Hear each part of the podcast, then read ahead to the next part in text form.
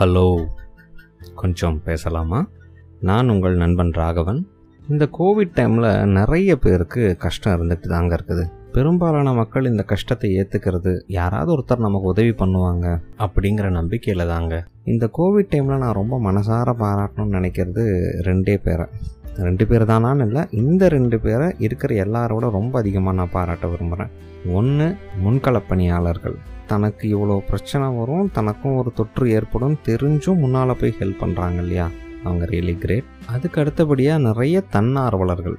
Volunteers இவங்களுக்குமே இந்த corona தொற்றுங்கிறது வெளியில் நிறைய இருக்குது நமக்கு ஆபத்து இருக்குன்னு தெரிஞ்சும் அவங்களா போய் தெரு தெருவாக உட்காந்துருக்கிற மக்கள்கிட்டலாம் போயிட்டு இந்தாங்க சாப்பிடுங்க இந்தாங்க சாப்பிடுங்க அப்படின்னு சாப்பாடு கொடுத்துட்டு வந்து பல பேரோட பசியை போக்கிட்டு இருக்காங்க.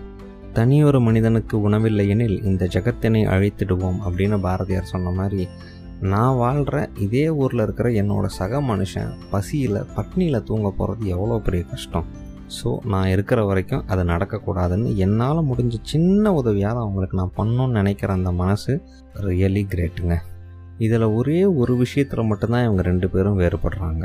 அது எங்கன்னா செஞ்ச உதவியை விளம்பரப்படுத்துறதில்.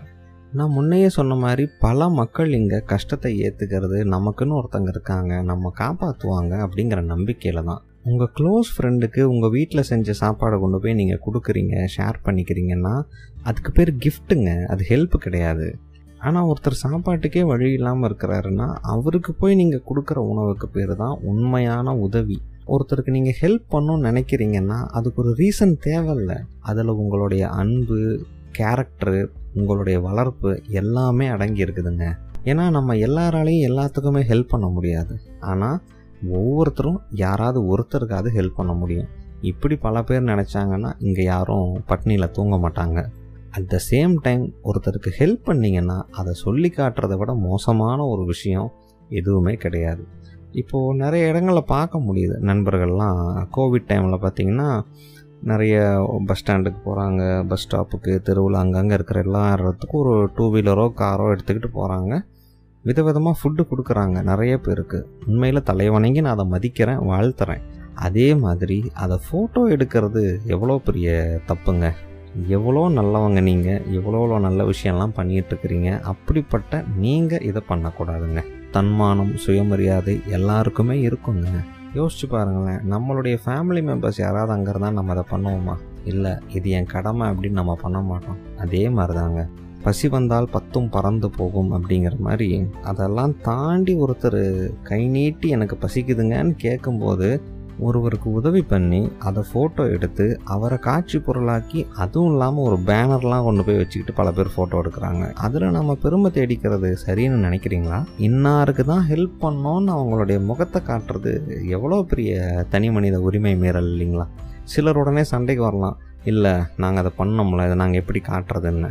பாஸ் அவங்க உங்கள் ஊர் உங்கள் தெரு உங்கள் வீட்டை சுற்றி இருக்கிறவங்க அவங்களுக்கு நீங்கள் உதவாமல் வேறு யார் வந்து உதவ போகிறாங்க இது உங்கள் கடமை. நீங்கள் இதை செஞ்சு தான் ஆகணும்.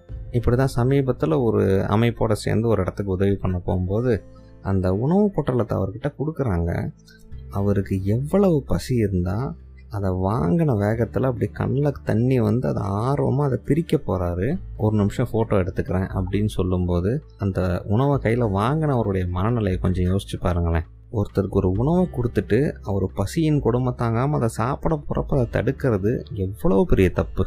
சித்திரமும் கைப்பழக்கம் செந்தமிழும் நாப்பழக்கம் வைத்தோர் கல்வியும் மனப்பழக்கம் நித்தம் நடையும் நடைப்பழக்கம் நட்பும் தயையும் கொடையும் பிறவி குணம்.